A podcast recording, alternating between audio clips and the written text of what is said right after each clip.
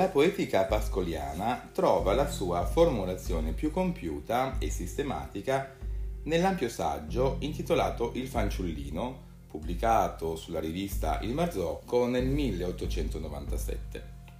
L'idea centrale è che il poeta coincide col fanciullino che sopravvive al fondo di ogni uomo. Un fanciullino che vede tutte le cose come per la prima volta, scrive Pascoli, con un ingenuo stupore e meraviglia, come dovette vederle il primo uomo all'alba della creazione. Al pari di Adamo, anche il poeta fanciullino dà il nome alle cose e, trovandosi come in presenza del mondo novello, scrive sempre Pascoli nel suo saggio di poetica, deve usare una novella parola, un linguaggio che si sottragga ai meccanismi mortificanti della comunicazione abituale e sappia andare all'intimo delle cose, scoprirle nella loro freschezza originaria, rendere, come dice eh, Pascoli, il sorriso e la lacrima che c'è in ognuna di esse. Dietro questa metafora del fanciullino è facile scorgere una concezione della poesia come conoscenza pre-razionale e immaginosa, concezione che ha le sue radici ancora nel terreno romantico, fu infatti eh, il romanticismo a stabilire l'equivalenza tra fanciulli e primitivi, e ad esaltare il loro modo ingenuo e fantasioso di rapportarsi al mondo, ma che Pascoli eh, piega ormai in direzione decisamente decadente. Grazie al suo modo alogico, cioè senza logica, di vedere le cose, il poeta fanciullino come scrive Pascoli nel suo saggio, senza farci scendere ad uno ad uno i gradini del pensiero, come è proprio del ragionamento logico, ci fa sprofondare immediatamente nell'abisso della verità. L'atteggiamento irrazionale e intuitivo consente quindi una conoscenza profonda della realtà permette di cogliere direttamente l'essenza segreta delle cose, senza mediazioni. Non solo, ma il fanciullino scopre nelle cose le somiglianze e le relazioni più ingegnose. Scopre cioè quella trama di rispondenze misteriose tra le presenze del reale che le unisce come in una rete di simboli e che sfugge alla percezione abituale prigioniera delle sue stanche e trite convenzioni. Il poeta, in una parola, appare come un veggente, dotato di una vista più acuta di quella degli uomini comuni, colui che per un arcano privilegio può spingere lo sguardo oltre le apparenze sensibili, attingere all'ignoto, esplorare il mistero. Si vede chiaramente allora come anche la poetica pascoliana, al pari della visione del mondo, rientri in un ambito completamente decadente.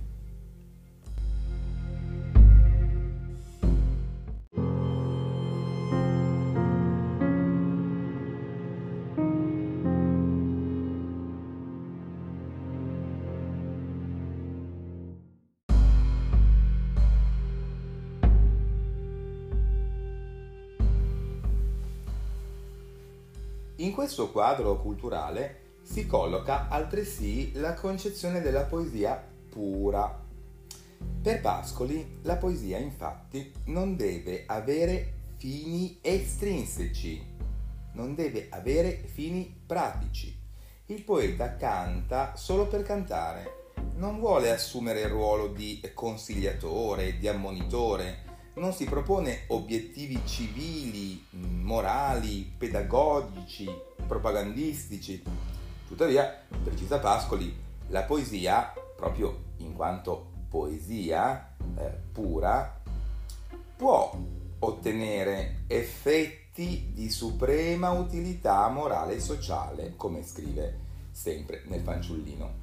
A riprova eh, del suo asserto, cita come esempio Virgilio, che, scrive Pascoli, fece poesia senza pensare ad altro, cantò per cantare, ma proprio attraverso questo modo di fare poesia, scrive Pascoli, Virgilio insegnava ad amare la vita.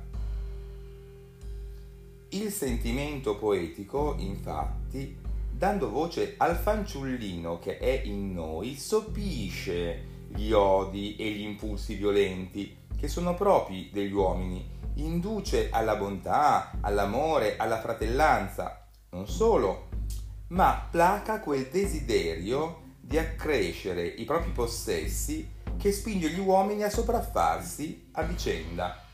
Nella poesia pura del fanciullino per Pascoli è quindi implicito un messaggio sociale, una sorta di utopia umanitaria che invita all'affratellamento di tutti gli uomini al di là delle barriere di classe e di nazione che li separano e li contrappongono gli uni agli altri.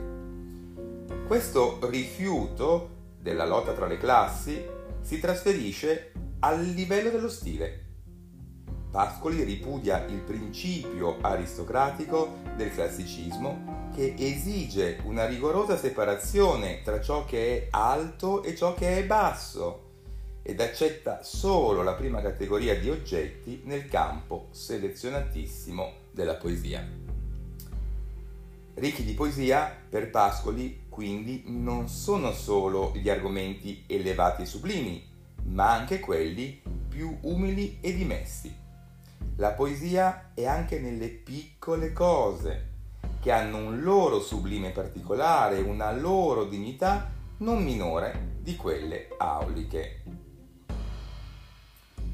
Tra oggetti aulici e umili non vi è più conflitto ed esclusione, ma vi può essere solo una pacifica convivenza a questo principio Pascoli si attiene fedelmente nella sua attività poetica, proponendosi sia come cantore delle realtà umili e dimesse, in particolare il mondo eh, contadino, sia come celebratore delle glorie nazionali ed evocatore di miti e di eroi classici.